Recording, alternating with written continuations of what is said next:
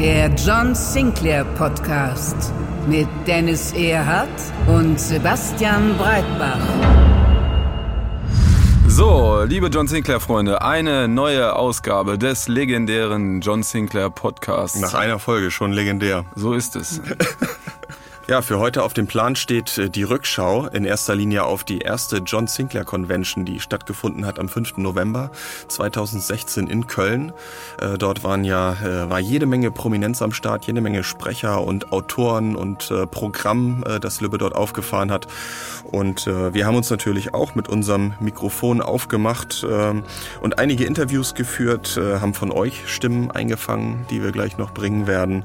Dann auch noch ein sehr interessantes, längeres Interview führen mit äh, Michael Braun, dem Inhaber des Tonstudios Braun.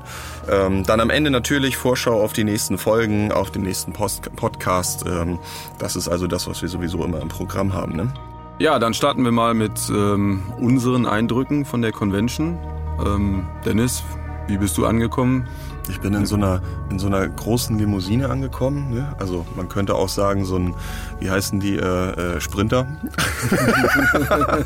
Nein, also es war ein größerer Wagen, wo ich zusammen mit äh, einigen Sprechern saß, mit Franziska Bigula, Dietmar Wunder, mit ähm, Patrick Bach und äh, wer da alles da war. Und äh, ja, wir haben uns natürlich im Vorwege dann schon ein bisschen unterhalten darüber, was da gleich auf uns zukommt. Und ähm, als wir dann vorgefahren sind, da standen dann schon die ganzen Besucher da. Also wir kamen uns, wir kamen uns vor wie prominent als wir da so ausgestiegen sind, über diesen roten Teppich, der da war, ne, entlang gelaufen. Hast du ihn gesehen, den roten Teppich? Ja, gesehen habe ich ihn, ich durfte ja nicht. Ach so, ach so, bei dir war das anders, ne? Du bist. Äh ja, ich bin selbst äh, gefahren, ich wurde nicht chauffiert, so Was? wie du.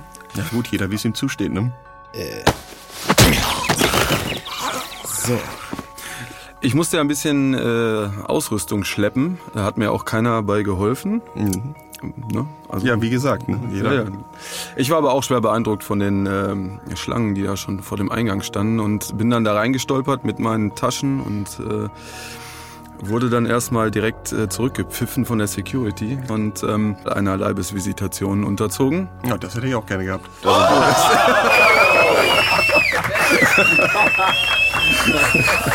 Ja, und ähm, dann war ich aber schlussendlich irgendwann drin und ähm, die haben ja, um das nochmal zu erklären, ne? also die haben ja tausend Veranstaltungen gehabt, eigentlich an dem Tag. Ne? Sogar auf zwei verschiedenen, äh, also auf einer großen Bühne, dann gab es noch einen kleinen Veranstaltungssaal.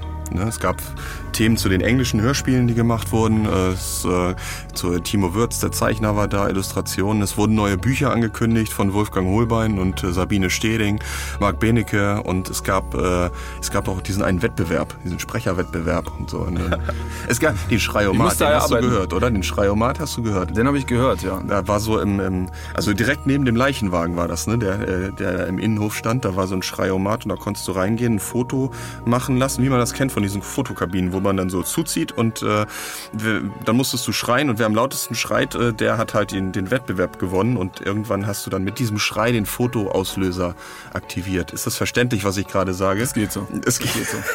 Ich weiß nur, dass Ein ich, sehr skurriles Gerät, das wollte ich damit nur sagen. Ich war irgendwann äh, nochmal am Auto äh, auf dem Parkplatz, der ungefähr äh, 300 Meter entfernt war von der ganzen Veranstaltung und man hat die Schreie bis dorthin gehört. Und ich frage mich, ob die Anwohner dort sich äh, gefragt haben, was da los ist. Ja, irgendwann nicht mehr wahrscheinlich, ne? Irgendwann Tja. nicht mehr, ja. Also es wurde auf jeden Fall geschrien bis tief in die Nacht. wir haben diese ganzen Sachen, äh, von denen wir jetzt gerade erzählen, ja ähm, im Grunde nur im Vorbeigehen fast mitbekommen, weil wir uns um 11 Uhr im Probenraum einschließen mussten mit den Sprechern. Und äh, da haben wir dann in einem einzigen Durchgang das Live-Hörspiel geprobt, was dann zur Absch zum Abschluss des äh, Tages abends gebracht werden sollte. Ja, wie waren die Proben? Ja, zuerst mal äh, war es natürlich so, dass äh, wir ja zusätzlich noch das Handicap hatten, dass äh, zwei Sprecher abgesprungen Ach, stimmt, sind. ja, genau. Hm. Das heißt, wir mussten äh, in höchster Not noch äh, Ersatz besorgen. Genau, Detlef Bierstedt konnte leider nicht kommen, weil er wenige Kilometer entfernt in Krefeld drehen musste. Sehr merkwürdig. Also war kurzfristig leider vertraglich verhindert und äh, dafür ist dann Charles Rettinghaus eingesprungen. Und Rolf Berg ist auch eingesprungen und äh, ähm, für eine andere Rolle. Und äh, ja, dann mussten wir halt mit den Sprechern das zum einen und ersten und einzigen Mal durchgehen. Was aber ganz gut geklappt hat, das sind ja alles Profis.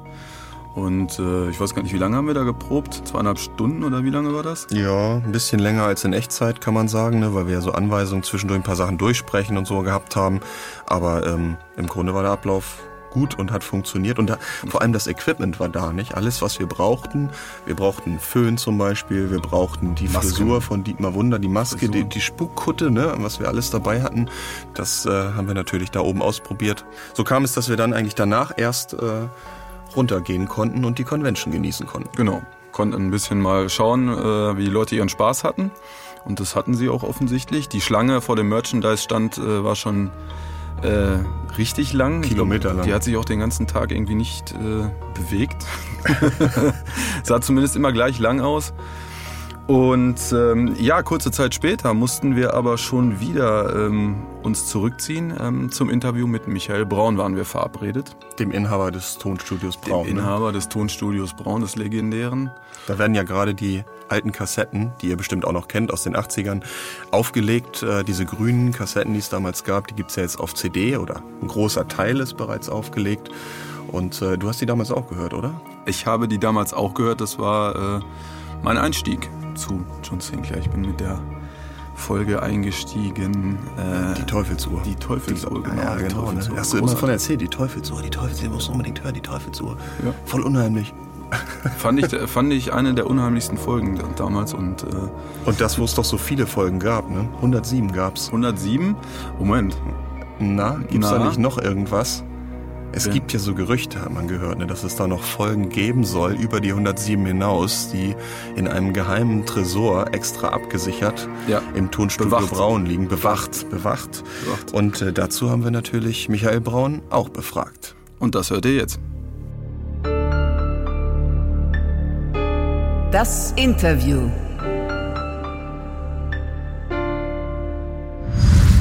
So, jetzt äh, sind wir hier, Sebastian und ich, äh, Dennis, auf der äh, ersten John Sinclair Convention, ja. die es überhaupt jemals gegeben hat. Und äh, wir sind auch hier mit dem ersten Gespräch, das wir führen möchten, mit Michael Braun. Hallo, Hallo. Michael. Hallo. Hallo. Und einige von euch kennen den Namen Braun sicherlich. Äh, Tonstudio Braun. wer kennt den nicht? Wer kennt den nicht? Ne, genau, die alten John Sinclair Hörspiele, die in den 80ern erschienen sind. Jeder kennt diese grünen Kassetten, die überall in jedem Kaufhaus im Regal äh, standen haben. Ja, Michael Braun ist der Inhaber des Tonstudios ja. Braun. Und äh, ja, vielleicht erklärst du uns zum Anfang mal, wie genau äh, deine Verbindung da ist zu den John Sinclair Hörspielen damals. Also äh, ich bin der älteste Sohn von der Barbara und dem Max Braun. Und mein Vater, der hatte das Tonstudio damals gegründet. Und wir haben hauptsächlich äh, Vertonungen gemacht, Werbefilme und auch äh, die Mainzelmännchen vom ZDF, die haben wir also immer vertont. Mhm. Und wir sind dann äh, später, haben wir für, für Leerlaufzeiten im Studio, haben wir noch äh, irgendwas gesucht, was man noch machen kann. Und sind wir äh, auf Hörspiele gekommen, weil mein Vater hat gerne Drehbücher geschrieben. Ja. Und die Studiomannschaft, die war damals vorhanden. Und damit konnten wir dann Lehrräume erstmal ausfüllen. Und wir haben dann angefangen mit, mit äh, das erste, was wir vom Bastei Verlag gemacht haben, war Jerry Cotton. Mhm. Da haben wir sechs Hörspiele produziert. Die sind aber nicht so gut gelaufen, weil damals die Leute im Zug zum Beispiel äh, gab es keine so kleinen Abspielgeräte, damals noch nicht. Und die meisten Leute haben sich ein Heft gekauft am Kiosk in der Bahn und haben das dann dort gelesen. Und nachher haben wir äh, Conny 21 Hörspiele gemacht. Conny, Mädchen, Pferde, Abenteuer war das auch vom Bastei Verlag. Dann haben wir, wir haben also alles Mögliche durchprobiert und haben dann nachher noch äh, Vanessa gemacht und, und dann sind wir auf John Sinclair gekommen und haben die auch ausprobiert. Als ihr sozusagen richtig gut vorbereitet wart und wusstet genau, was ihr wolltet, dann habt ihr angefangen, John Sinclair zu machen. Ja. Der Rest war Vorbereitung. Ja, der Rest war, wenn man es so sieht, war das Vorbereitung. Ja, dadurch sind die John Sinclair natürlich auch perfekter geworden, weil wir waren schon eingespielt auf mhm. Hörspiele, auf Musik, auf mhm. verschiedene Sprecher. Ja, okay. Ja, wir hören hier im Hintergrund äh, die Erdmo der ersten Veranstaltung durch die Tür, durch die geschlossene Tür. Es da ist wirklich sehr voll. ist, ist ordentlich was los. Äh, unten ist eine Schlange äh, von wie viel? 200 Leuten, glaube ich, äh, die da noch äh, T-Shirts kaufen. Und das ist äh, ja krass, was einen hier erwartet. Also an alle, die keine Karte mehr bekommen haben, ihr habt wirklich was verpasst und äh, ja, dürft traurig sein, aber vielleicht gibt es ja noch eine zweite Chance, wer weiß es. Äh, man, man wird sehen, wie es weitergeht. Ne? Ähm, ja, aber cooler Tag hier bisher. Auf jeden Fall. Ähm, ja, Michael, äh, nochmal zurück zu den Hörspielen. Du hast so ein bisschen erzählt, wie ihr dazu gekommen seid. Ähm, wie, wie genau sind denn die Aufnahmen abgelaufen? Wie kann man sich das vorstellen? Das war ja damals noch eine andere Zeit in den 80ern. Man hat technisch anders gearbeitet. Ja. Ähm, ihr habt auch, soweit ich weiß, im Ensemble gearbeitet, aufgenommen. Ja, ne? wir, wir, mussten im Ensemble arbeiten. Wir haben auch äh, zum Beispiel einen kleinen Türrahmen uns gebaut, wo eine Tür äh, dran ist mit verschiedenen Scharnieren zum Ein- und Aushängen. Wenn jetzt einer eine Tür aufmacht ja. und die wieder zugeschlagen hat, dann konnte man dann den Ton dadurch verändern. Das hat man dann gleich mit ins Gespräch mit eingebaut, weil okay.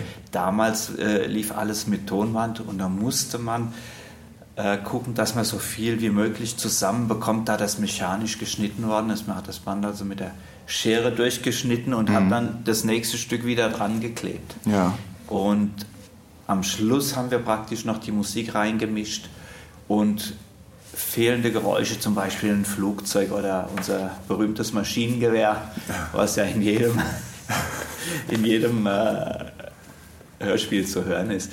Das sowas haben wir danach nachträglich noch reingemischt. Legendär ist ja vor allem die Orgel, die immer überall dabei war. Ne? Ja, also, die, Orgel, die habt ihr auch mit live eingespielt? Oder? Nein, die Orgel ist eben nicht live eingespielt worden. Wir haben also erst das komplette Hörspiel zusammengeschnitten mhm. und dann haben wir das angehört und haben geguckt, was wo reingespielt wird und je nachdem ist halt die Orgel äh, äh gespielt worden, länger, kürzer, weil man konnte es halt elektronisch auch wieder nicht so verändern. Das musste dann einfach immer wieder mhm. passen. Mhm. Und da war auch die ganze Produktion war aufwendiger ja. dadurch. Und wie kann man sich das vorstellen, wenn ihr jetzt alle, ihr wart alle auf einem Haufen, die Sprecher natürlich, ihr habt das komplett durchgespielt im Ensemble, das Hörspiel. Ein Hörspiel dauert ja ungefähr dreiviertel Stunde, Stunde ungefähr. Ähm, wie lange habt ihr gebraucht, um das alles im also, Kasten zu haben? Wir haben ungefähr drei bis vier Aufnahmetage gehabt äh, haben natürlich versucht, wenn es ging, auch von verschiedenen Sprechern, die, die also nicht immer Zeit hatten, die, die haben dann noch für das nächste Hörspiel, ja. wenn die äh, mit dem äh, entsprechenden Partner äh, im Studio waren, die kamen dann noch äh, ein oder andere Teile für das nächste Hörspiel mit aufgenommen. Mhm. Weil wir mussten die Termine immer so setzen, dass wir gucken konnten, dass die Sprecher gleichzeitig Zeit hatten. Klar. Und das war natürlich nicht immer einfach, weil der eine Sprecher hat hier einen Auftritt, der andere hat dort eine Veranstaltung und die konnten nicht gleichzeitig, also mhm. nicht immer gleichzeitig da sein. Das heißt, ihr habt dann immer in diesen drei, vier Tagen eine Folge aufgenommen oder mehrere zusammen oder wie funktioniert das? Also wir das? haben meistens äh, äh, eine Folge aufgenommen mhm. und noch Teile anderer Folgen. Und dann gab es natürlich nachher beim Zusammenschneiden, hat man gesehen, dass von der letzten oder vorletzten Folge hat irgendwas nicht gepasst und das musste man dann natürlich nochmal korrigieren und nochmal neu aufnehmen und das mhm. hat man dann auch äh, zusammengefasst in okay. die zwei, drei Tage.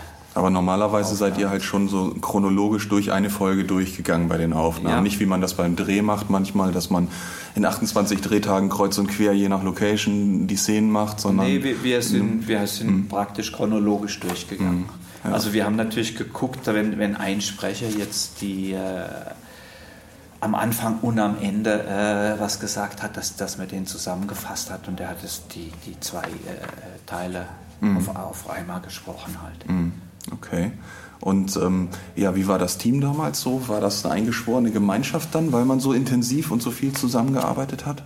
Also das Team, das waren im Studio fünf Leute, mhm. die im Studio fest angestellt waren. Also weil das waren auch in verschiedene Räume. Der Aufnahmeraum war unten, dann der Tonmeisterraum und weiter oben standen die Bandmaschinen und dann hat es verschiedene Leute gebraucht, die die Maschinen bedient ja. haben. Weil heute kann man das alles am PC mhm. machen und, und das ging damals nicht. Da waren das dann mhm. riesen Bandmaschinen, die konnte man nicht rumtragen. Ja. Und dann deswegen waren äh, fünf Angestellte praktisch nötig, die dafür zuständig waren.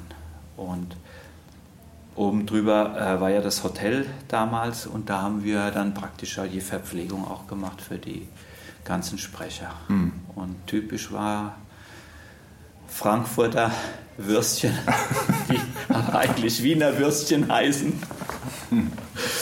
Die habt ihr dann umgetauft. Ne? Und, und äh, Kartoffelsalat gab es meistens. Okay, aha. Aber nur wenn jemand gut gearbeitet hat, nehme ich an. Ja, und die Schlechten, die mussten dann auch gleich zum Stärken, dass es dann besser wurde. ah, verstehe, okay. Ähm, Du hast ja vorhin ein bisschen erzählt, ähm, was ihr alles für Lübbe für verschiedene Projekte gemacht habt und dass ihr dann irgendwann äh, euch den Sinclair vorgenommen habt. Habt ihr denn, weil auch so viele Folgen erschienen sind und das ja so ein Erfolg war damals, habt ihr auch ähm, an der Serie gehangen, ein Stück weit, so dass es eine besondere Produktion dann war für euch? Ja, die war auf jeden Fall eine besondere Produktion für uns. Äh, es war zur damaligen Zeit eigentlich ziemlich schwierig für uns, auch äh, im Vertrieb zum Beispiel. Heutzutage gibt es ja die ISBN-Nummern und die Hörspiele oder Musiken und so weiter, die werden ja auch gleich wie Bücher vertrieben. Und damals war das strikt getrennt und wir mussten äh, selber die, die Hörspiele mhm. in Verkauf bringen. Ja. Und die konnten man nicht zusammen mit, mit Büchern äh, Weil das ja auch eben über Kaufhäuser dann eben viel ging. Und, ne? und deswegen äh, ja. waren wir dann also schon durch die anderen Produkte vom Bastei-Lübbe waren wir dann mit den John Sinclair, hatten wir es auch einfacher, dort reinzukommen mhm. und die gleichen Vertrieb zu bringen. Mhm. Und die Serie ist von Anfang an also sehr, sehr gut gelaufen. Habt ihr das äh, gemerkt, so im Feedback der Leute? Habt ihr Anrufe bekommen oder Briefe? Ja, wir oder haben Briefe, Fanbriefe, Fanpost gekriegt und das hat man dann auch gleich gemerkt, dass da ein größerer Klientel da ist, die, die sich mehr für diese Sache interessieren als für die äh, Krimi-Geschichten, mhm. okay. die wir vorher gemacht hatten. Mhm. Und ähm, das Sprecherensemble, das war ja eben so ein fester Kreis äh, von Leuten. Wie habt ihr die ausgewählt? Also wir hatten den Vorteil natürlich, dass wir äh, viel Werbung gemacht haben. Mhm. Für, für Fernsehwerbespots haben wir viele Werbung gemacht und dadurch waren auch immer viele Sprecher bei uns im Studio. Und die haben wir halt kennengelernt. Die, da wusste man, dem seine Klinge, äh, Stimme, die klingt jetzt so und die Stimme können wir für mhm. das gebrauchen. Und dann gab es natürlich noch, gibt es das Stadttheater in Wiesbaden, in Mainz, in Darmstadt, in, in mhm. Frankfurt. Mhm. Und, und von den Theatern gab es dann auch wieder Leute, die für uns gesprochen haben. Mhm. Okay. Also viel auch vor Ort, äh, damals logischerweise über ja. die Theater, ne? Äh, auch, ja. ja. Und eben auch Sprecher halt, die die, die Werbung gemacht haben. Mhm. Die, die, die Agenten, Werbeagenturen, die sind ja gekommen und haben gesagt, oh, wir möchten gern den als Sprecher haben oder jenen. Und dann hatten wir da praktisch schon äh, äh, ja, gute Stimmen im Studio, mhm. wo man dann sagen konnte, oh, den können wir für die Rolle gebrauchen oder den für jene mhm. Rolle. Ja, ich hatte mal äh, Helmut Winkelmann in der Aufnahme und er sagte auch, Aha. dass so man die Leute, die da, also die Sinclair gesprochen haben, dass da man da jede Menge Leute natürlich wiedererkannt hat, die man mit denen man sonst am Theater arbeitet und äh, dass das halt so ein ja, äh, lokaler Sprecherkreis damals war. Ne? Mhm. Richtig, ja. Ja, die Hörspiele waren ja lange Jahre erhältlich in den 80ern, äh, ich glaube auch noch in den 90ern teilweise, ne, ja. Anfang der 90er. Richtig, und ähm, dann aber, als der Hörspielboom so wieder losging mit der Edition 2000 und anderen Hörspielserien so um die 2000er Jahre herum, gab es die ja lange Zeit nicht. Und äh, klar, es gab auch eine andere, die neue Sinclair-Serie dann am Markt, aber die Leute haben ja doch immer wieder danach gefragt, nach den alten Hörspielen. Und äh, jetzt ist es so, die werden wieder veröffentlicht. Wie ist es dazu gekommen? Ja, also wir haben die Hörspiele jetzt, sie waren circa 20 Jahre eingemottet, in Anführungsstrichen. Hm. Und wir haben uns also mit, mit dem Bastei Verlag dann wieder getroffen, mhm. haben Besprechungen gehabt und haben dann beschlossen, dass wir die wieder neu auflegen, die alten. Hörspiele von Tonstudio Braun. Mhm. Und Bastei war wahrscheinlich auch froh, weil äh, eben die Serie ja super erfolgreich gewesen ja. ist und äh, seid bisher auch zufrieden mit dem Ergebnis. Das also Ergebnis ist also sehr gut, weil die Hörspiele eben irgendwie doch anders gemacht sind und, mhm. und äh, die Aufnahmen, die sind also in einer hervorragenden Qualität jetzt digitalisiert mhm. und nachbearbeitet auf CD. Und die, die Sprecher und die Stimmen, die, die darüber kommen, die klingen also wie, als wenn das äh, heute aufgenommen worden Mhm. wäre. Wie, wie ist das genau abgelaufen, diese, diese Nachbearbeitung? Ja, diese Nachbearbeitung ist, äh, wir haben äh, die, die Original-Mischbänder haben wir digitalisiert. Habt ihr die Geräte noch oder äh, habt ihr Ja, das quasi also- also, außer Haus gegeben? Nein, nein, das haben ich, die Geräte habe ich noch. Ich musste äh, einige noch reparieren lassen, was aber relativ schwierig ist, weil für so alte Tonbandgeräte, in Anführungsstrichen alte, äh, die Ersatzteile sind halt nicht mehr überall verfügbar. Klar. Aber es hat sehr gut geklappt. Ich habe noch einen, äh, einen Originaltechniker gehabt jetzt. Ein Originaltechniker Ein aus den 80ern. Originaltechniker, ja, der ist jetzt diesen Herbst, wird er jetzt pensioniert.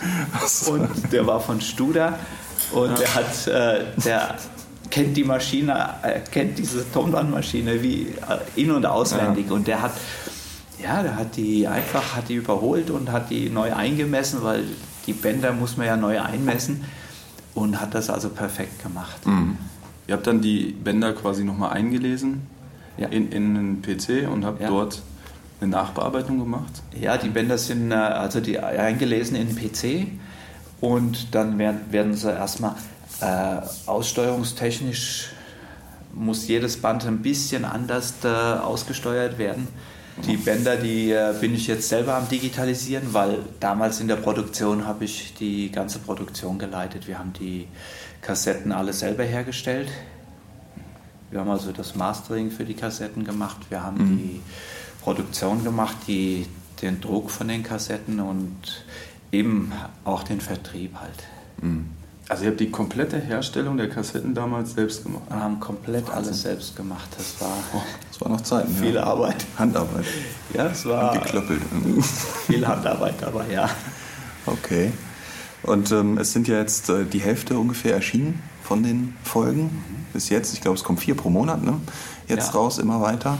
Ähm, wenn man jetzt nochmal zurückgeht, ein Stück weit zur Produktion damals, weißt du noch, wie die Folgen ausgewählt worden sind? Es sind ja auch teilweise nicht chronologisch vorgegangen. Da haben sich immer viele gefragt, bestimmt, äh, wieso gehen die jetzt ein Stück zurück? Wieso machen sie das jetzt? Äh, weißt du das noch? Wir haben also ganz am Anfang haben wir die äh, in Anführungsstrichen chronologisch aufgenommen, auch produziert, Ja. Haben aber nach äh, drei Jahren oder vier Jahren sind wir hergegangen, haben die ganzen Folgen umgedreht und haben eigene Laufnummern gegeben. Und dann sind äh, äh, Hörspiele, die als 20. produziert Genau. worden ist, die sind nachher als drittes erschienen. Ja, die so. sind aber dann jünger, also zum Beispiel Nummer 3, also ich, an, angenommen, die Ja. ist jetzt jünger als die Nummer 20. Okay. Mhm. Obwohl es eigentlich nicht sein dürfte. Wir haben die einfach umsortieren müssen, ungefähr. Auch bei 50 Produzierten haben wir die umgedreht, weil dann gab es damals den Ehrencode. Ach so, den EAN-Code. EAN-Code, Ich ja. dachte, ein Titel, äh, Ja. den ich nicht kenne. Der, der dann praktisch auf die, auf die, in die Kaufhäuser musste der dann draus sein, weil die ganzen Kassensysteme sind umgestellt worden Ja. und dann mussten wir das auch umstellen und dann haben wir eben auch um, also die Umstellung gemacht mit der Nummerierung. Hm, Das heißt, es gab also praktisch äh, sozusagen eine erste Edition, kann man sagen, die in einer anderen Nummerierung erschienen ist, als später das, was man jetzt als 107 Genau. Folgen veröffentlicht, neu. Okay. Aber Aha. das war nur bei den ersten 40 bis 50, Ja. die umgestellt worden sind. Nachher ist es dann chronologisch. Okay, das heißt, die haben echt Sammlerwert, wenn man die jetzt in der Originalnummerierung noch kauft, oder? Ja.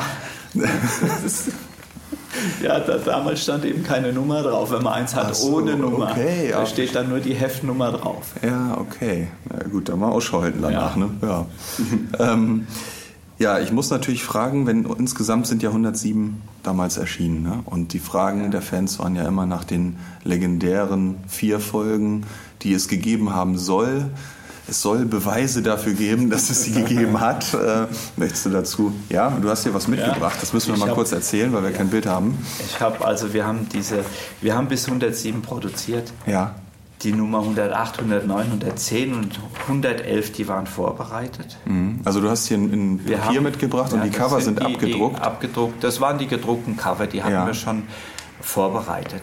Also die 100, ich lese mal vor, ne? die 108 war Dr. Tods Rache, die 109 die Totenpriester, Die 110 Fenris der Götterwolf und die 111 das Geistergrab. Wäre das Geistergrab geworden, ja. Ah, okay. Und die Cover, das heißt die Kassetten und so, äh, also die Hardware, die, die gedruckt war, ist wirklich in der Auflage auch oder war das jetzt entworfen? Nein, fertig? es war, es war in der Auflage schon gedruckt. Ja. Und äh, das war dann zu der Zeit, als der Bastei dann angefangen hat, den Bastei über Audio zu machen. Mhm. Und dann haben wir das also äh, stilllegen müssen, Mhm. weil der Verlag das selber übernommen hat. Und haben dann aber angefangen, haben die nicht mehr produziert. Mhm. Davon gibt es also keine Aufnahmen mehr. Wir haben vorbereitet gehabt Ja. und haben dafür die äh, Larry McLeod-Serie produziert. Kennst du den Grund dafür, dass dieses Gerücht in der Welt ist? Ja, das, der, das Problem ist natürlich, die Hörspiele waren so schön gemacht und, und die Fans wollten einfach weiterhören. Und dann gab es ja, ich glaube, ein Jahr Aussetzer, bevor überhaupt wieder was erschienen ist. Und, und die Fans hätten gerne weitergehört. Und das ist, glaube ich, auch ein Grund, der die Leute dann Legendenbildung. Legenden bilden hat lassen. Ne? Das heißt also, wir haben an dieser Stelle jetzt klargestellt, es gibt kein, keine Schatztruhe, keinen geheimen Tresor, wo die Folgen 108 bis 111 liegen könnten, weil sie nicht aufgenommen Ja. wurden, definitiv. Aber Michael, ihr habt was anderes vorbereitet. Ja, also wir haben dann, wenn die 107 Folgen erschienen sind, haben wir noch vor, äh, drei äh, CDs anzuschließen mit verschiedenen Sprecheraufnahmen, die bisher noch nicht veröffentlicht worden sind, Musiken, verschiedene Musiken Das heißt, und die, Sprecher, Geräusche. die Sprecheraufnahmen sind also Aufnahmen von diversen erschienenen Folgen, wo so Schnitt, Schnitte gemacht wurden oder Einzelaufnahmen Ja. noch existieren. Ja. Das ist also keine komplette Geschichte praktisch, ne, sondern es sind Nein, das einzelne sind Aufnahmen. ein, einzelne Aufnahmen aus den verschiedenen Hörspielen, Ja.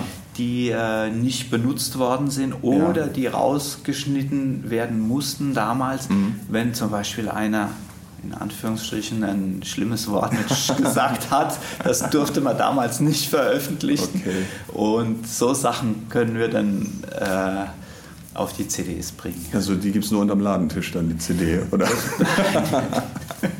Ganz so schlimme Wörter sind ja nicht mehr drin. Okay. Aha, also das werden drei CDs werden, die dann praktisch als so eine Art Sondergeschichte nachträglich Ja. nach der 107, wenn die raus ist, Wenn, dann nochmal erscheinen. erscheinen, sehr wahrscheinlich. Und die Edition abrunden. Richtig. Das heißt, dann kann man demnächst im Auto die Orgel hören, Richtig, wenn man zur nächsten Sinclair Convention fährt. genau das. Ja. Oder das, das, das Maschinengewehr, das berühmte, das werden wir wahrscheinlich auch, Auch drauf die ganze, machen. ne? aber die ganze Fahrt lang bitte, ja. Ja, das war es so eigentlich zu der Geschichte der Tonstudio Braun Hörspiele. Ähm, interessierst du dich auch so für die Serie? Bist du, verfolgst du noch, was im Hörspiel passiert heutzutage? Ich höre mir ab und zu das eine oder andere Hörspiel noch an, finde das auch schön, was heute gemacht wird. Es ist natürlich äh, anders gemacht, aber es ist auch sehr schön. Ist eine andere Zeit einfach. Ja. Ja. Und ja, Du wirst die Serie ja auch weiter begleiten und ihr erhalten bleiben. Ja, hoffentlich. Und ich muss sagen, ich bin auch ganz froh, dass die Classics, wie wir sie jetzt nennen, Ja. Mhm. die von Tonstudio Braun wieder veröffentlicht werden, weil es ist doch ein großer Schatz, was in diesen ganzen 107 Hörspielkassetten äh, erzählt wird und Mhm. abgehandelt wird. Ja, es ist ein Stück weit Hörspielgeschichte, würde ich mal Ja. sagen. Nicht? Also in dem Bereich auf jeden Fall. In, ja, wir waren in dem Bereich die Ersten, die sowas gemacht haben. Mhm. Sowas gab es eigentlich damals überhaupt noch nicht. Ja, dann wären wir auch soweit am Ende, ne? oder hast du noch Fragen? Nö. Okay. Ja, dann vielen Dank, Michael, für die Dank. ausführlichen Antworten. Ich Und danke. äh, ja, das war's an dieser Stelle. Viel Spaß hier noch. Ja, danke und ich bedanke mich auch recht herzlich und darf allen, die unsere alten Hörspiele wieder neu hören, einen schönen Hörgenuss wünschen. Ja, den wünschen wir auch. Also, Bis dann. vielen Dank, bis dann. Ihr habt es gehört, äh, es gibt also diese legendären Extra-Folgen oder äh, Sonderfolgen nicht, aber dafür gibt es diese drei zusätzlichen CDs, die dann am Ende der Neuauflage erscheinen werden. Das ist vielleicht ein kleiner Trost, könnte man sagen. Was auf jeden Fall aus meiner Sicht interessant war, wie man damals gearbeitet hat. Das unterscheidet sich ja doch ganz schön von der Art, wie wir heutzutage Hörspiele stimmt, produzieren. Ähm, Das war also ein echter Blick in die Vergangenheit, ein nostalgischer Blick fast in die Vergangenheit. Ne?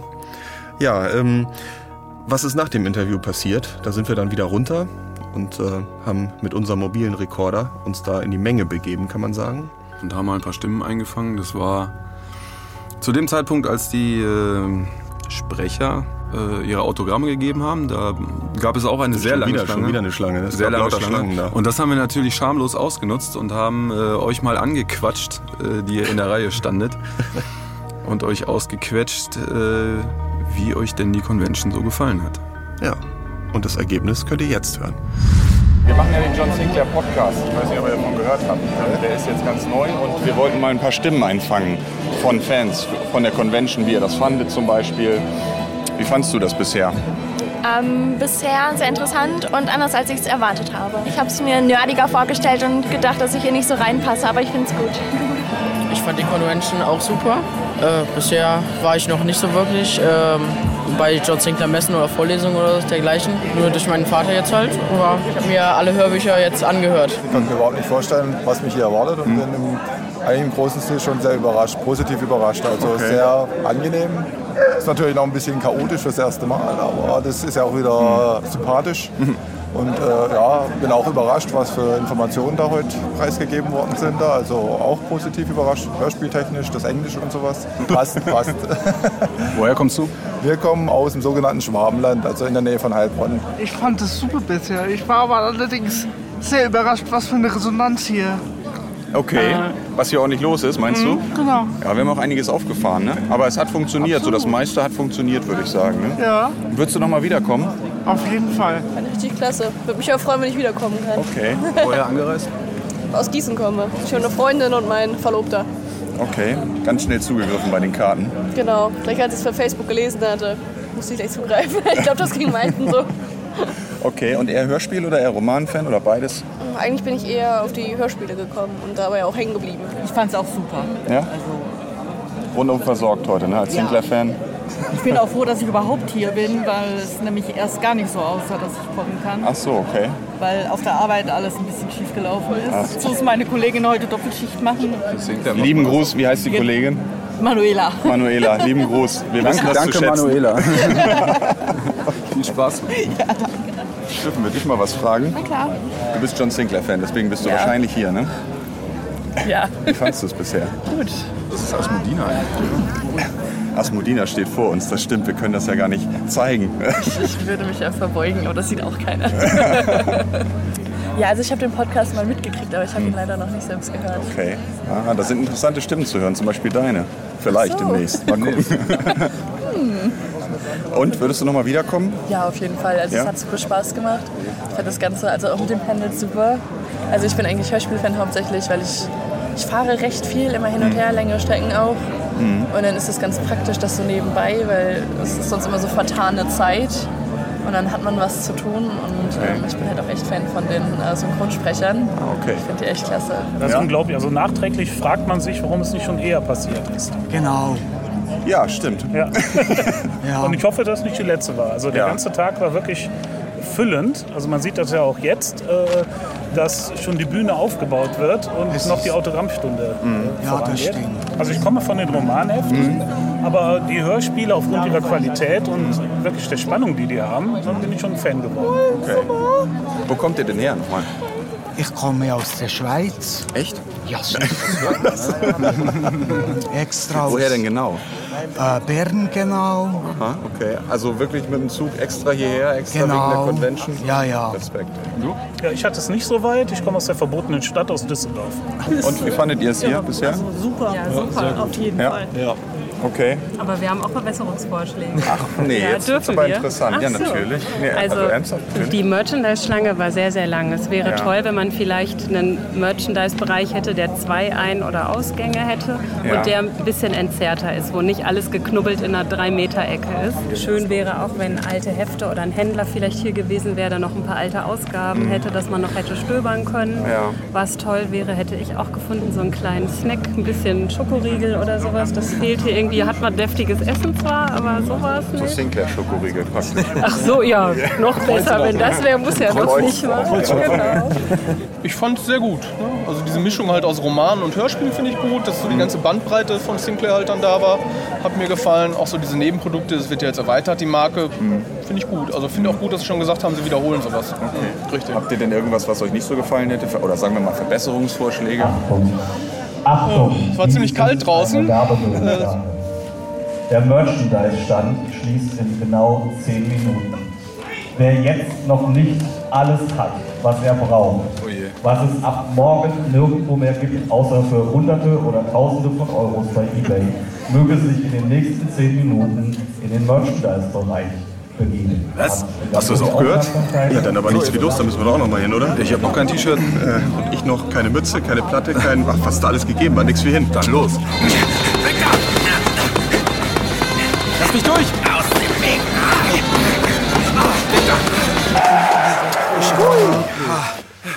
Eine Mütze bitte.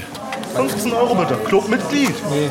Dann Ist sind ja auch 15 irgendwas umsonst oder was? Ja, euch beide.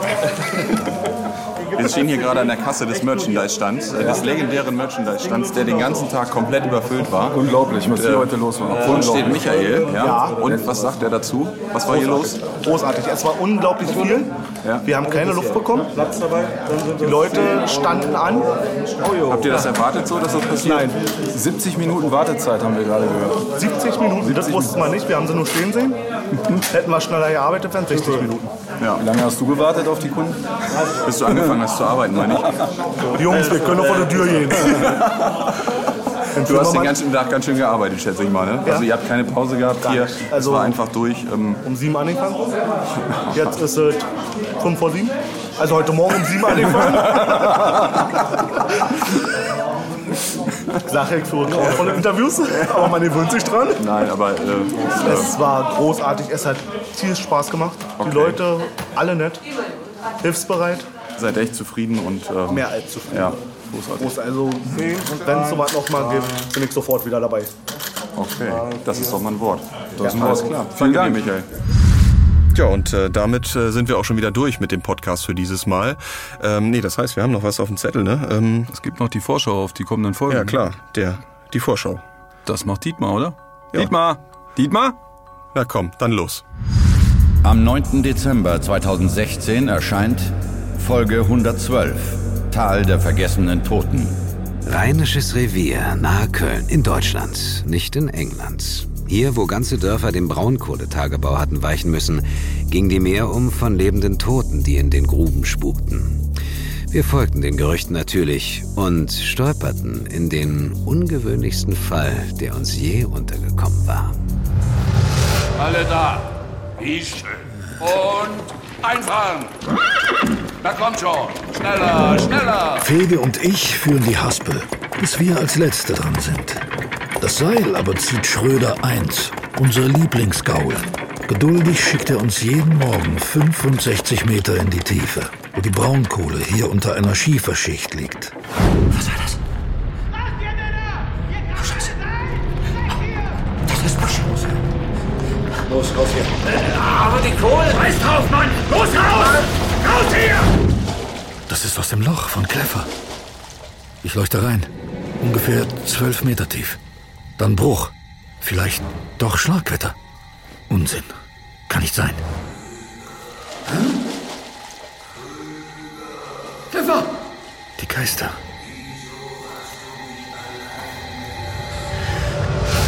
Am 13. Januar 2017 erscheint Classics 28, die Geisterhöhle. Die Biker-Gang Brothers of Bloodshed versetzt die Gegend um Scarford seit Jahren in Angst und Schrecken. Bis der Anführer Cullen Muff Potter in einer verrufenen Höhle auf ein seit Jahrhunderten gehütetes Geheimnis stößt. Und von diesem Moment an lernen die Bewohner von Scarford das wahre Grauen kennen. Der Dämon tobte in der Höhle und die Männer um Jack Mackenzie zogen den Kreis enger, sodass der Schein der blakenden Pechfackeln den Schatten seiner Gestalt dutzendfach an die Felswände warf. Er hat Angst. Treibt ihn zurück. Ja. Ohne Ja, ihm ins Gesicht zu sehen. Los, los, Bis in das Loch. Zurück, zurück. Zurück! Zurück! Ein schmaler Spalt in der Höhlenwand. Die letzte Zuflucht. Hinein mit dir! Hier kommst du nicht mehr Los! Die Stäbe! Hier! Rasch setzten sie die Silberstäbe in die vorbereiteten Fassungen. Der Spalt war verschlossen, das Monster eingesperrt. Ihr wirst ihr hier verrotten, du Monster! Kommt, Männer! Wir gehen! Ja, kommt. Ja, gut. Weg hier. Wir haben es wir geschafft. Oh. Oh, los!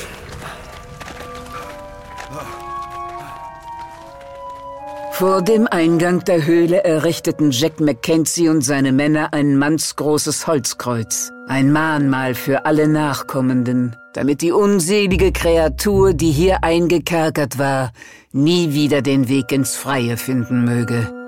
Erleichtert verließen sie den Ort. Der Dämon war besiegt.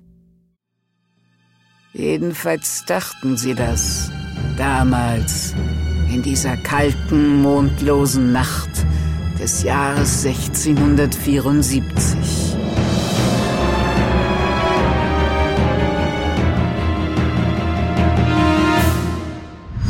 So, äh, das war's dann jetzt auch wirklich für diesen Podcast. Äh, Ihr habt es mal wieder überstanden. Vielen Dank fürs Zuhören und äh, Ja, wir sehen uns beim nächsten Mal. Ähm, wann ist das eigentlich genau? Das nächste Mal, äh, das ist im Februar. Wie war noch die Regel?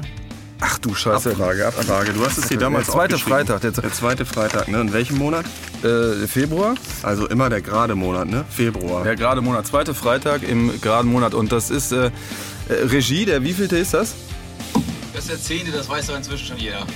Danke. Außer uns. Na gut, jetzt wissen wir es auch, ne? Der 10. Februar 2017, das ist schon das nächste Jahr, ne? Ja, dann würde ich sagen, wünschen wir euch doch mal eine schöne Weihnachtszeit. Erholt euch ein bisschen hoffentlich an den Feiertagen und äh, freut euch auf ein neues Sinclair-Jahr 2017. Und schenkt euch gefälligst John Sinclair Hörspiele. Ja, jede Menge. Wer sie noch nicht hat, alle kaufen. Alle. Mit diesen freundlichen Worten zurück ins Funkhaus. Tschüss.